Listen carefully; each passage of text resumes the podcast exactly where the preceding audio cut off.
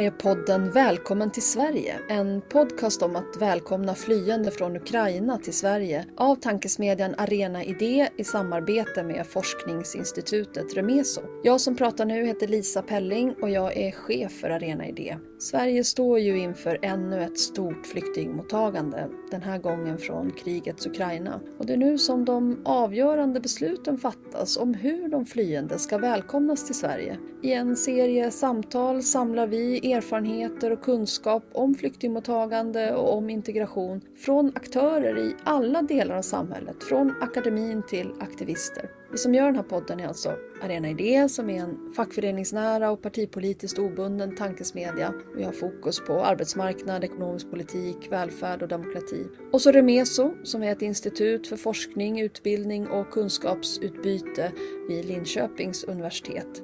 Välkommen till Sverige finns att lyssna på överallt där poddar finns. I dagens avsnitt ska vi prata om vilken roll arbetsmarknadens parter har eh, och kan ha när det gäller att välkomna flyktingar från Ukraina. I avsnitt tre av den här podden så pratade vi om utbildning och arbetsmarknad tillsammans med Adnan Habibja som är utredare på LO, med Sean Mendes från Universitets och högskolerådet som jobbar med valideringsfrågor och med Anastasia Klonova som själv är från Ukraina och som jobbar på Beetroot Academy som är ett initiativ som syftar till att ge korta IT-utbildningar till ukrainare för att hjälpa dem att komma ut på den svenska arbetsmarknaden. Vi pratade också med Pelle Sundvisson som har wallraffat bland rysktalande svartarbetare i Sverige och som har skrivit böcker om sina upplevelser och erfarenheter. Men i dagens avsnitt så fokuserar vi just på arbetsmarknadens parter, arbetsgivare och fackförbund. Vilken roll spelar de vid ett stort flyktingmottagande som det här? Med oss för att prata om det här så har vi Johan Kreischbergs som är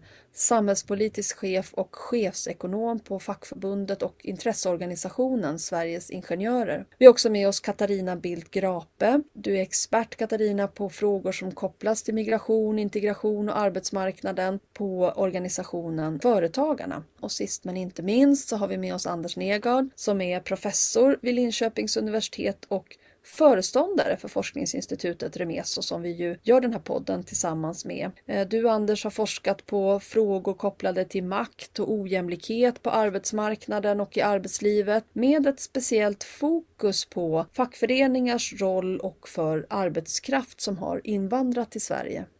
Vi börjar med massflyktsdirektivet som ju är ramen för mottagandet för de flyende från eh, Ukraina. Och enligt massflyktsdirektivet så har människor som omfattas av det rätt att jobba från dag ett. Så ett hinder är undanröjt. Det finns en rätt att eh, börja arbeta, men många återstår. Om vi börjar i den liksom grundläggande frågan, vilket är det största hindret för att nyanlända som de som kommer nu från Ukraina snabbt ska komma i arbete. Vem vill börja? Vill du göra ett försök Katarina kanske? Vad, vad är det största hindret? Tack först för att jag får vara med i den här podden. Jätteintressant ämne och väldigt viktigt. Vi från Företagarna ser ju att den stora problematiken handlar här om matchning. Att man får uppehålls och arbetstillstånd på en gång, det är ju jättebra, för då har man kapat eh, det som i, i många andra fall gör att det tar lång tid att komma in på arbetsmarknaden. Nu är inte det fallet, men då kommer man till det som är nästa utmaning i etableringsprocessen och det är att man inte gör en professionell kompetenskartläggning så man vet vad individen har med, för det måste vi komma ihåg, det är aldrig en homogen grupp som kommer. Inte från Ukraina, inte från Syrien. Det händer aldrig, utan det kommer människor med olika kompetenser, med olika erfarenheter från arbetsmarknaden. Och då måste vi snabbt se, vad har man med sig för utbildning? Vad har man gjort tidigare? Och hur ska vi snabbt kunna se till att du kommer i arbete i Sverige? Och här har vi stora problem. Det har vi haft under lång tid och det är även det som skaver idag. Att det här fungerar inte som det behöver göra. Arbetsgivare behöver anställa. Våra företag som är medlemmar hos Företagarna, de säger konstant att det största tillväxthindret är att man inte hittar rätt kompetens.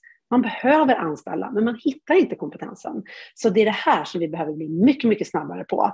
Att identifiera vad man kan och koppla ihop med arbetsgivare som behöver anställa.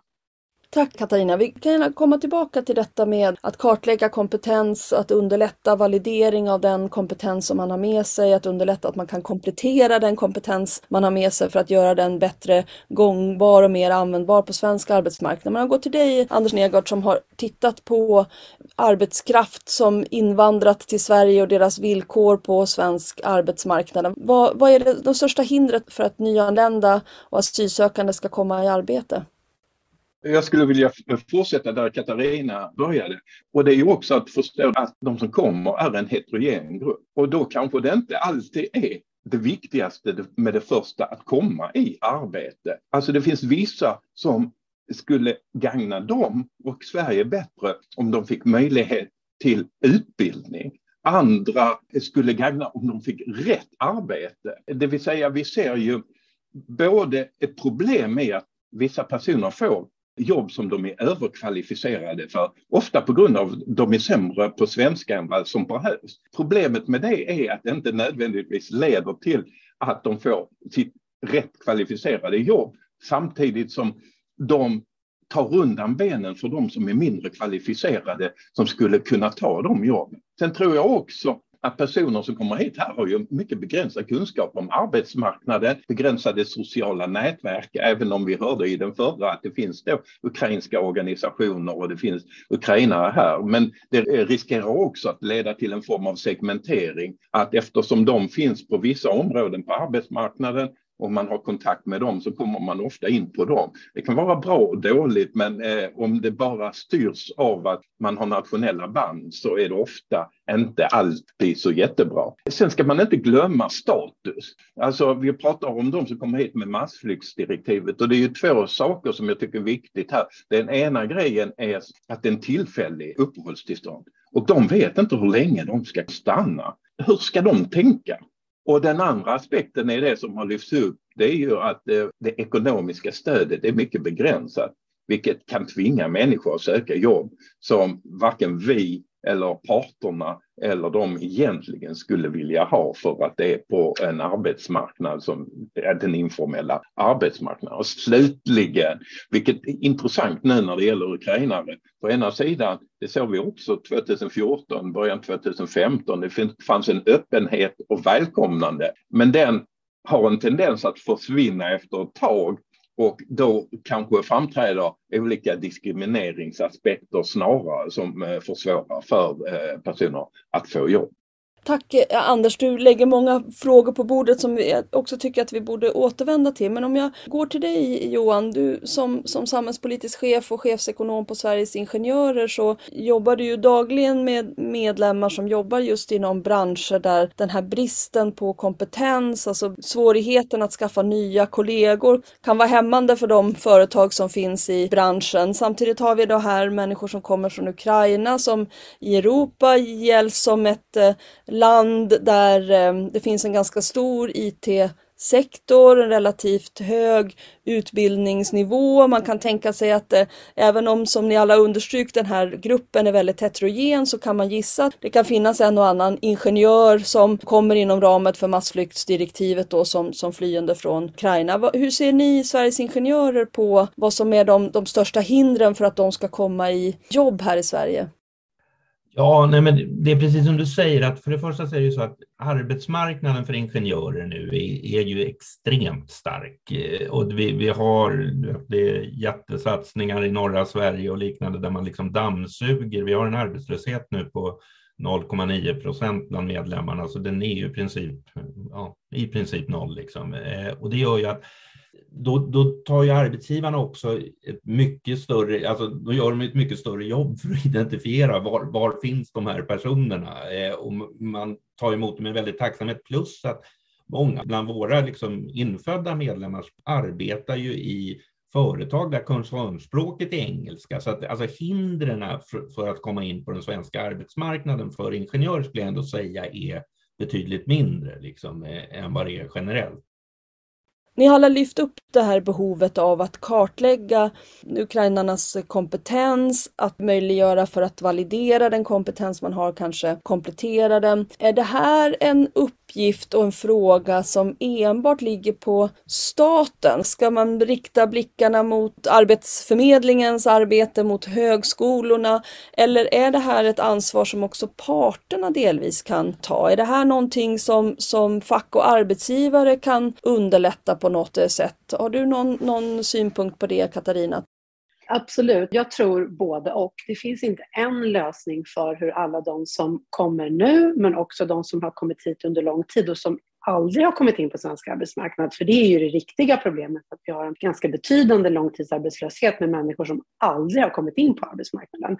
Och här måste vi göra flera saker för att hjälpa de här människorna att komma in på arbetsmarknaden. Och här står man ju olika långt ifrån och det är klart att tiden är en oerhört viktig aspekt. Ju fortare man kan få en person att komma i kontakt med arbetsmarknaden, desto viktigare är det för etableringsprocessen. Så företagarna och våra medlemmar har ju tyvärr ganska dåliga erfarenheter av att arbeta med Arbetsförmedlingen. Man har lågt förtroende för den myndigheten och det gör att man inte så ofta vänder sig till dem när man ska rekrytera. Samtidigt har vi ett system som gör att de som är nyanlända, de måste skriva in sig på eh, Arbetsförmedlingen för att delta i etableringsprogrammet. För de som kommer från Ukraina nu så nu blir det här lite tekniskt, men de får ju inte ersättning som en nyanländ, utan de har ju ett ben i Eh, uppehållstillstånd, för det får man, men så har de den andra benet i LMA, vilket är regelverket för asylsökande. Så de är ju inte per definition tvingade att gå till Arbetsförmedlingen, utan det är ju snarare så att om en arbetsgivare skulle vilja anställa en person från Ukraina med någon form av subventionerad anställning som ett nystartsjobb eller så,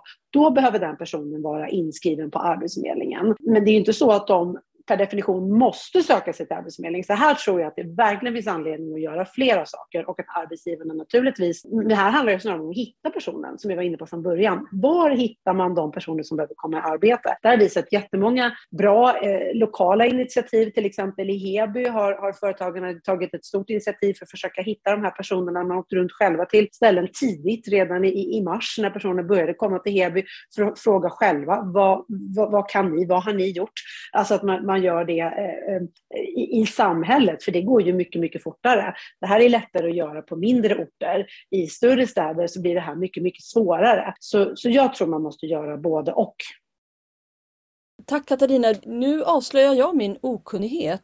Jag har förstått det som att de som kommer inom ramen för massflyktsdirektivet, de betraktas som en slags asylsökande. De har rätt till samma dagersättning som asylsökande som, som jag Anders nämnde är väldigt låg. Det är 71 kronor per dag för ensamstående, 61 kronor om man lever tillsammans med en annan vuxen. Så det är extremt svårt att liksom eh, bekosta sitt eh, leverne levande i Sverige på, på den låga ersättningen. Och man har inte rätt till eh, etableringsinsatser från Arbetsförmedlingen. Men du säger Katarina att, att om en ukrainare så att säga, hittar en arbetsgivare som är villig att anställa så kan den arbetsgivaren få någon form av subventionerad anställning. Är det så? Att man kan det trots att man kommer inom ramen för massflyktsdirektivet?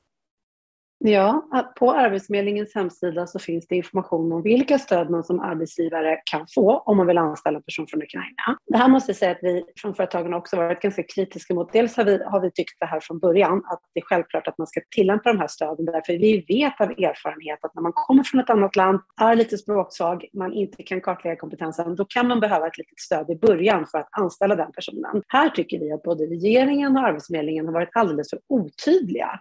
Eh, bara det här att, att, menar, att du ställer den här frågan som är väldigt insatt och kunnig i det här, inte känner till det, säger ju någonting. Och många arbetsgivare vet ju inte heller om att de här stöden finns. Vi beklagar att det är så, men det finns information på Arbetsförmedlingens hemsida om fyra olika subventionerade liksom, anställningsformer som man har rätt till. Däremot är det viktigt att påminna om att de stöden prövas alltid individuellt och beror ju på hur långt den här personen står ifrån arbetsmarknaden. Så det blir föremål för en individuell prövning, men man har alltså rätt att få det.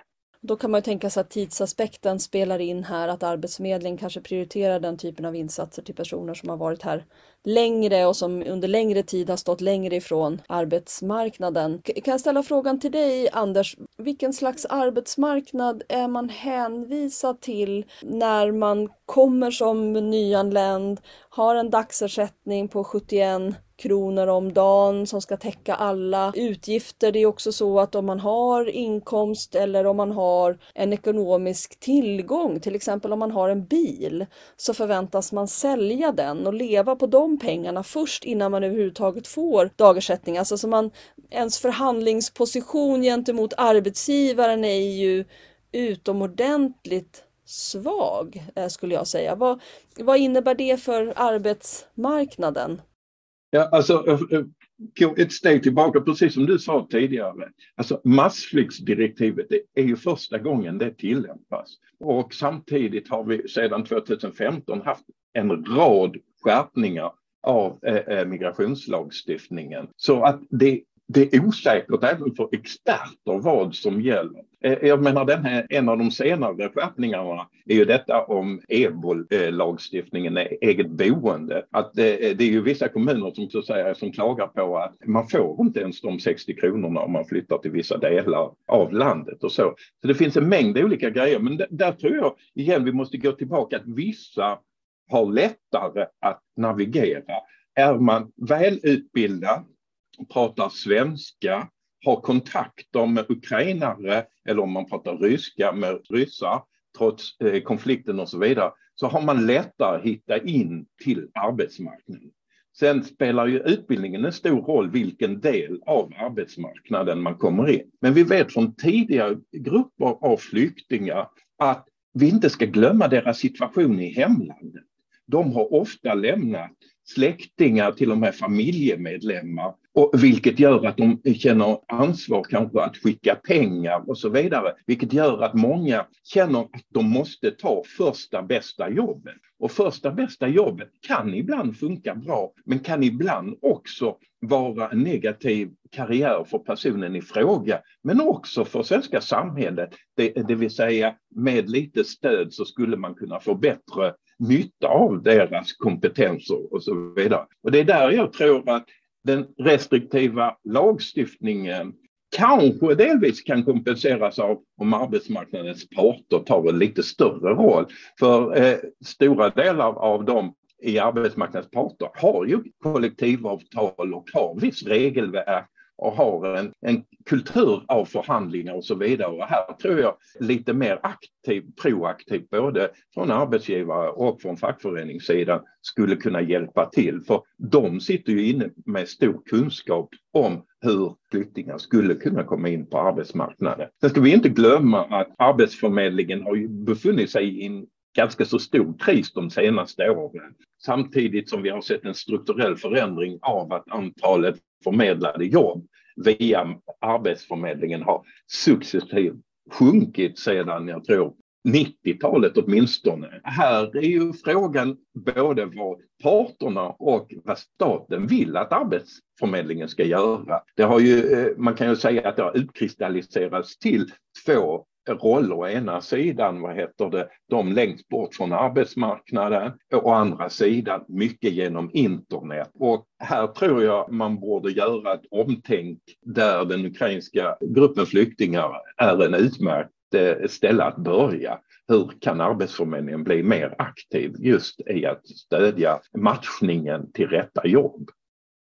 Tack Anders, du, du ehm, pekar ut Arbetsförmedlingen som en viktig aktör här. Men om vi, om vi återvänder till parterna, både, handlar ju både om att liksom säkra villkoren för arbetstagare. Jag tänker att eh, företagarna är angelägna om att det inte sker en eh, konkurrens på oschyssta villkor där företag som utnyttjar sina anställda erbjuder löner och villkor långt under kollektivavtalsnivå kan vinna eh, upphandlingar eller kunder. Men också att det, det handlar om att man ska också ska Eh, se till att eh, man eh, får en möjlighet att gå med i i fackförbund, att organisera sig fackligt. Johan, kan du säga någonting om, om hur Sveriges Ingenjörer, hur jobbar ni med de som är nyanlända på arbetsmarknaden? Vad gör ni för att nå ut till, till de typen av, av, av anställda för att de ska kunna bli medlemmar,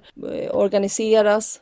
För det första så är det ju så här att det finns ganska stort, skulle jag säga, engagemang bland våra medlemmar i de här frågorna och det är liksom ja, men vi är också ett professionsförbund så det finns någon slags liksom, samhörighet, ingenjörer, du vet. Så, så det gör att Dels har vi haft ett program Ingenjörsmentor sedan 2012 som handlar om liksom nyanlända där. Det är ungefär 50 varje år som matchas ihop med eh, vad heter det, erfarna svenska ingenjörer där man har nio möten per år, några i lite större grupper men annars handlar det om att och fika och, och du vet, bara, bara, höra lite om hur svensk arbetsmarknad fungerar, få ett kontaktnät och, och, liknande. Sen är vi också med i flera av de här statliga insatserna som faktiskt har varit, eh, ja, men jag skulle säga ganska framgångsrika med, med jobbsprånget och liknande där vi och eh, vad heter arbetsgivarna kan man, eh, och i sam, samarbete med Arbetsförmedlingen och, och, och högskolorna, liksom, hur ska man få ut eh, människor i jobb och med olika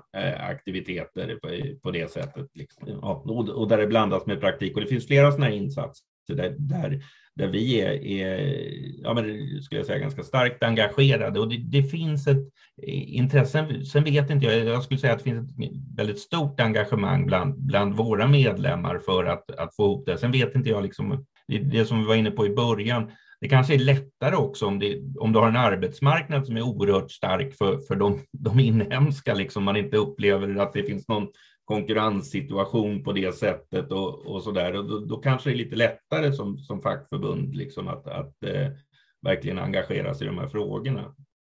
Jag skulle bara, om jag bara får hoppa in då, så måste jag bara ge beröm till Sveriges Ingenjörer, för ni är ju några av dem som verkligen tidigt har jobbat riktat. Det är ju inte bara det här mentorprogrammet utan här har man även tagit fram hela det här programmet Swings som bygger på att man får yrkesinriktad språkträning riktad mot att man ska kunna ingenjörska eller vad man ska säga, men också att man får gå kompletterande kurser på KTH baserat på vad man har för utbildning i grunden och se vad behöver du komplettera med för att kunna få ett arbete. Och det här började man ju med för redan tio år sedan och det tror jag har tjänat er otroligt väl. För det är precis så man måste jobba. Och visst, man kan tycka att det är en lågt hängande frukt, men så här skulle man behöva göra göra inom många, många fler yrken. Att se vad är det just du behöver komplettera med så att man inte behöver läsa om hela sin utbildning, vilket vi faktiskt fortfarande ser exempel på idag, för att det inte går att, att validera. Det här tycker jag att man ska ge en eloge för, för det är precis så man måste jobba. Det går inte annars.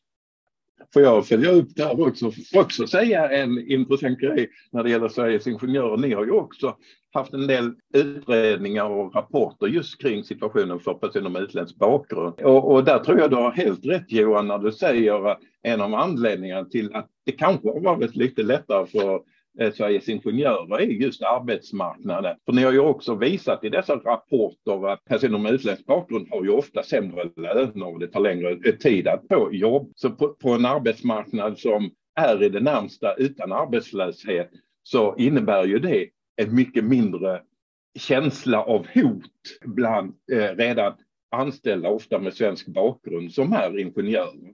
Och, och därför går det, även om jag håller med Katarina att en hel del av dessa engagemang skulle kunna överföras, så går det inte helt att överföra för att i vissa andra delar av arbetsmarknaden så råder det en konkurrenssituation som gör det svårare. Plus att det klassiska är ju att i höginkomsttagaryrken är ju kostnaden för medlemskap i facket mycket lägre än i låginkomstyrken och så vidare. Så att det finns vissa mer inbyggda spänningar innanför arbetsmarknaden, speciellt för LO-gruppen. Ja, men jag bara, om jag bara flickar in så jag håller verkligen med om det. Alltså det man ska inte sätta sig heller för på allt för höga hästar, liksom, därför att det är, vi har en väldigt stark arbetsmarknad och som sagt, man, man upplever inte att oj, oj, oj, här kommer människor och tar våra jobb eller liknande, utan det finns den här professionsgemenskapen och, och då är det klart att då är det lättare också att, att, att få till det här engagemanget. Men icke desto mindre viktigt eh, Johan, tänker jag som Anders påpekade, om en ingenjör får jobb som en ingenjör så innebär att den här ingenjören inte tar ett jobb från någon annan som saknar de kvalifikationerna. Så att det är viktigt att man får eh, anställning på rätt kompetensnivå för att möjliggöra för de som ännu inte har en kompetens, håller på att skaffa sig en kompetens, att, att också få jobb. Om ingenjörer börjar eh, arbeta som lokalvårdare så, så blir det svårt för, för andra som kanske fortfarande är under utbildning. Men Anders, får jag återvända till den här frågan om de jobb som man får när man inte har någon hjälp. Som vi konstaterade tidigare, man, man tar inte del av etableringsprogrammet som ju är den, och jag håller med Katarina, det finns ju många utvärderingar som visar att det har inte fungerat särskilt väl. Anders, du lägger upp det här på bordet om att Arbetsförmedlingen befinner sig i kris, men det är ändå den form som vi har valt för de som har kommit nya till Sverige. Man skriver in sig i etableringsprogrammet och där ska man få både svenskundervisning och hjälp med validering, kontakt med arbetsgivare, kompletterande utbildningar. Det är liksom det programmet som är skräddarsytt för den här gruppen. Men det här får ukrainare alltså inte delta utan de betraktas som om de vore asylsökande och tanken med asylsökande är att de ska jobba om, om de kan på egen hand så att säga ordna ett jobb så kan de få ett undantag från kravet på att ha arbetstillstånd som det heter, ett AT-UND. Då är man ju ganska utsatt situation eftersom ens alternativa inkomst är så låg. Som jag sa, det är 71 kronor om dagen och de får du först när du är utblottad. Du får inte ha någonting annat av värde kvar. Jag hörde talas om ett fall häromdagen med en ukrainsk mamma med två barn som kommer till Sverige som fyller i Migrationsverkets blankett där man måste intyga om man har ekonomiska tillgångar och hon fyller sanningsenligt i att hon har en bil i Ukraina den förväntas hon sälja innan Migrationsverket kan betala ut eh, dagersättningen. Så det här är liksom ett mått på utsattheten. Så vad är det för arbetsmarknad som en person som har den här alternativa inkomsten som inte får någon hjälp med sin etablering. Eh, Anders, vet du, vet du, kan man säga någonting? Vad är det för slags jobb? Vad är det för slags eh, arbetsmarknad? Är det då till och med anställningar som hos arbetsgivare som varken har kollektivavtal eller kanske inte följer andra lagar och regler som, som reglerar den formella arbetsmarknaden? Ja, alltså jag skulle vilja säga att det finns en linje från, vad ska vi säga, det rätta enligt den svenska modellen, det vill säga en matchande utbildning och kollektivavtal till en helt informell arbetsmarknad.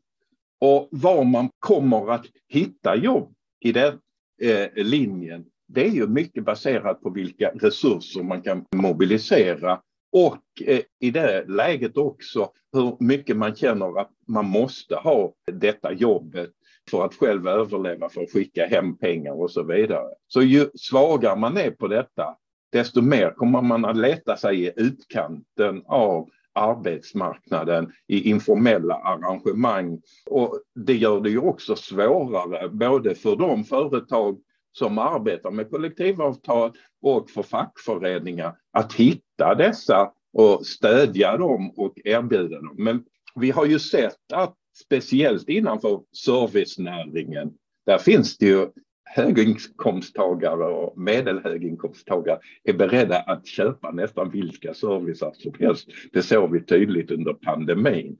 Köpa mat, något som hämtar medicin och så vidare.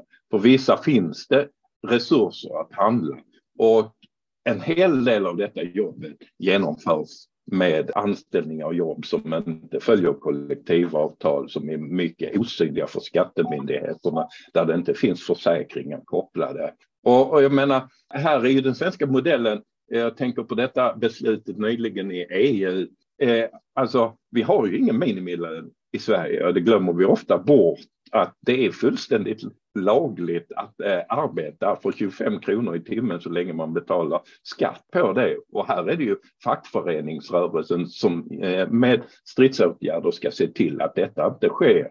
Och även för den delen eh, arbetsgivare som är intresserade av att eh, upprätthålla kollektivavtalet. Men när det kommer många samtidigt med en svag position på arbetsmarknaden, svag med kontakter och så vidare, så kommer den här typen av jobb att öka. Och speciellt när vi har en ganska så ökande restriktioner när det gäller migration, lagstiftning.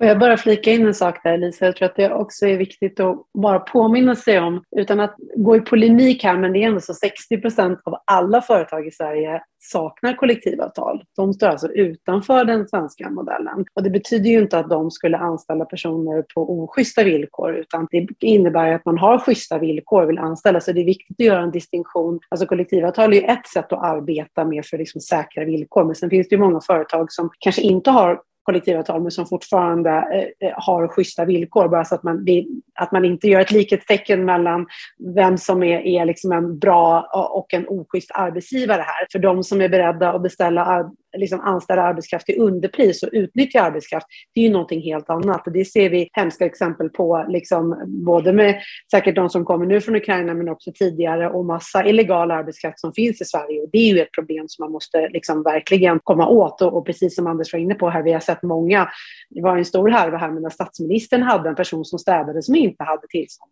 Alltså det, det, är, det måste vara lätt att göra rätt. Man måste liksom veta vad det är som gäller. Och här har ju arbetsgivarna ett jätteviktigt ansvar. Men också som Lisa var inne på tidigare, vid upphandlingar, våga upphandla också mindre företag, inte bara göra stora upphandlingar som sen försvinner iväg i massa, massa små underentreprenadavtal där man inte, där man förlorar kontrollen på vem det är som är inne och arbetar. Så man kan se till att det är schyssta villkor. Det vinner ju alla på, både företagen och de som ska, Eh, ska bli anställda. Ja, så det finns två olika sätt att beskriva den svenska eh, arbetsmarknaden som en arbetsmarknad där den svenska modellen så att säga, fungerar. En väldigt stor kollektivavtalstäckning. Nästan alla som arbetar, 9 av 10, eh, har en arbetsgivare som har tecknat kollektivavtal. Eh, men det finns en hel del företag, som framförallt eh, ganska små företag, som, som inte har tecknat kollektivavtal. Men från företagarnas eh, position, eh, Katarina, apropå den här frågan om liksom oschysst eh, konkurrens nu ehm, nu har det ju visat sig att det har kommit lite färre ukrainare än man trodde. Men jag tänker att det skedde säkert ett väldigt intensivt tankearbete hos er där i slutet av februari, mars när man liksom förbereder sig för att det kommer en, en stor grupp eh, arbetstagare till Sverige som man vet kommer att ha ganska utsatta positioner. Man kan förstå att en del företagare kan vara lockade av att, så att säga, anställa för löner och villkor långt under kollektivavtalsnivå. Hur, hur har ert arbete sett ut med den frågan? Ni eh, är ju trots allt en, en part i så att säga, den här eh, modellen där, där arbetsvillkor och löner på svensk arbetsmarknad regleras genom kollektivavtal. Ja, men våra medlemmar har visat ett starkt engagemang i att vilja erbjuda de människor som kommer från Ukraina ett arbete. Och de är också villiga att betala för den kompetensen. Det måste jag faktiskt säga, att det är inte så att man anställer, även om, som Anders var inne på här, det, med minimilöner och så, tittar man på liksom ingångslöner i branscher som till exempel hotell och restaurang så, så ligger ju de på, på vissa nivåer. Och där vet man ju, där det saknas mycket arbetskraft, det är ju också där det är enklare att få jobb. Och vi har från företag företagens sida har vi väldigt bra juridisk eh, rådgivning där man som arbetsgivare kan ringa och fråga vad det är som gäller och där har vi själva försökt att lägga ut information på vår hemsida om att det är ju samma regler som gäller om man ska anställa en person från Ukraina som man anställer en annan person eh, som eh, är utländsk medborgare. Och det, och det här, det som ofta är frågan är vad gäller? vad får jag göra? Vad ska jag göra? Hur ska det vara? Och många som också har hört av sig som till exempel, vi hade ett, ett, socialt företag eh, norröver i Sverige som hade hjälpt framgångsrikt de här gymnasieungdomarna som hade kommit eh, och som behövde få arbete. Och då hade man gått ihop och försökt hitta ett liksom, ex, liksom extra tjänster, kallar jag det för, fast det var inte i lagens mening utan det var mer lokalt. Folk som behövde hjälp med att kratta i trädgården och städa hemma och så. Och så byggde man ihop en pott av arbete där de här personerna kunde få jobb. Nu vill man göra detsamma för de ukrainska medborgarna, men då kommer ju på, på en gång problematiken upp att eftersom de går på LMA så räknas varenda intjänad krona av mot de här 70 kronorna som man tjänar per dag. Så om man inte kom upp i ett visst antal arbetade timmar, då blev det ju en förlustaffär. Så jag var i kontakt med Migrationsverket och frågade vad gäller för de här personerna och fick just det svaret att har du, eh, vi säger, vi drar till med en summa på 5 000 kronor från Migrationsverket och så arbetar du för 4 000 kronor. Då drar vi av 4 000 så betalar Migrationsverket mellanskillnaden. Det här blir ganska råddigt för den som har 5 000. Då vill man inte bli av med dem för att sen kanske få tillbaka 1 000 kronor lite senare. Det kommer att ha en avhållande effekt på incitamentet att faktiskt gå i arbete. Så det här att tydliggöra för arbetsgivare vad gäller, men också för individen så man vet att man faktiskt inte gör det sämre för en person. Man vill ju hjälpa till, men det är inte så att man alltid har möjligheten att erbjuda ett heltidsarbete och då måste man ju kontrollera vad får det här för konsekvenser för individen. Tack så hemskt mycket Katarina. Det börjar bli dags att, att runda av. Vi har tagit upp ett antal frågor. Det handlar om att arbetsmarknadens parter kan ha ett ansvar för att eh, trycka på för att eh, staten ska ta sitt ansvar för eh, etableringsinsatser, för validering, för kompletterande utbildningar men också att parterna tar ansvar själva i typ av olika projekt, uppsökande projekt, eh, underlättande projekt eh, och där har vi fått exempel både från företagarna och från, från Sveriges ingenjörer. Eh, är det någonting någonting mer som ni vill lyfta upp som parternas ansvar när det gäller att underlätta för de som kommer från Ukraina nu att eh, få ett fotfäste på svensk arbetsmarknad? Är det någon fråga som vi har missat att, eh, att ta upp? Nej, men jag tycker att eh, en fråga som kommer lite i skymundan och som inte bara handlar om den här gruppen utan generellt, det är så här, vem ansvarar för att informera om hur det fungerar på svensk arbetsmarknad? Alltså eh, arbetsrätten, arbetsplatskulturen, hur vi är på arbetet när man kommer i arbete idag så är det ofta arbetsgivaren tar ett väldigt stort ansvar för att kanske handleda eller utbilda. Det är ju en kostnad både i tid och resurser som man måste avsätta. Men vi underskattar ibland vikten av att faktiskt förstå hur det är att jobba i Sverige. Alla vi som har tittat någon gång på den här World Value Survey vet ju att Sverige är väldigt annorlunda. Vi skiljer oss från många, många länder och i hur vi är, både kulturellt men också, men om vi inte förklarar hur det fungerar på en arbetsplats, då är det jättesvårt att passa in. Då handlar det inte bara om att man ska lära sig jobbet. Och det var ett jätteintressant exempel från just ingenjörerna som, som jag arbetat med i ett annat sammanhang, där man tog fram en, en kurs som man fick gå vid sidan av att man skulle komma in på arbetsmarknaden eller på arbetsplatsen i att förstå arbetsrätt och också arbets kulturen. Det tror jag är jätte, jättebra att, man, att vi liksom ser det och börja prata om det. För det där är det ingen som, som tar tag i idag. Det är ingen som har det ansvaret och det är någonting som man tror bara ska lösa sig och det gör det inte. Det här är ingenting som man får i samhällsorienteringen eller någonting, utan det här är konkret verktyg för att komma i arbete som jag tror skulle vara väldigt effektiv pusselbit att faktiskt tala om för nyanlända, så här funkar det i Sverige. Det här är dina rättigheter, det här är dina skyldigheter och också att man har någon som hjälper en att förstå arbetsplatskulturen. Det, det tänker jag eh, skulle vara väldigt, väldigt viktigt. Ja, nej, men jag, jag också tänker att en grej vi inte får glömma, det är ju just detta med statusen när man kommer hit här. Alltså när man kommer som flykting, och det vet vi från tidigare forskning, det första man tänker på är inte att jag ska bosätta mig i mitt nya land, utan man tänker på de som är kvar där hemma och när jag ska åka hem igen och så vidare. Till detta lägger att vi har temporära uppehållstillstånd så skapas en situation som gör att om man inte får ett bra jobb direkt, till exempel engelska och ingenjör, så är det svårt att förstå vitsen varför man ska läsa svenska för invandrare för att komma in. Och där tror jag det finns en poäng med dessa förslag om att kombinera det med anställningar. Precis som du säger så gäller det inte massflyktsdirektivet.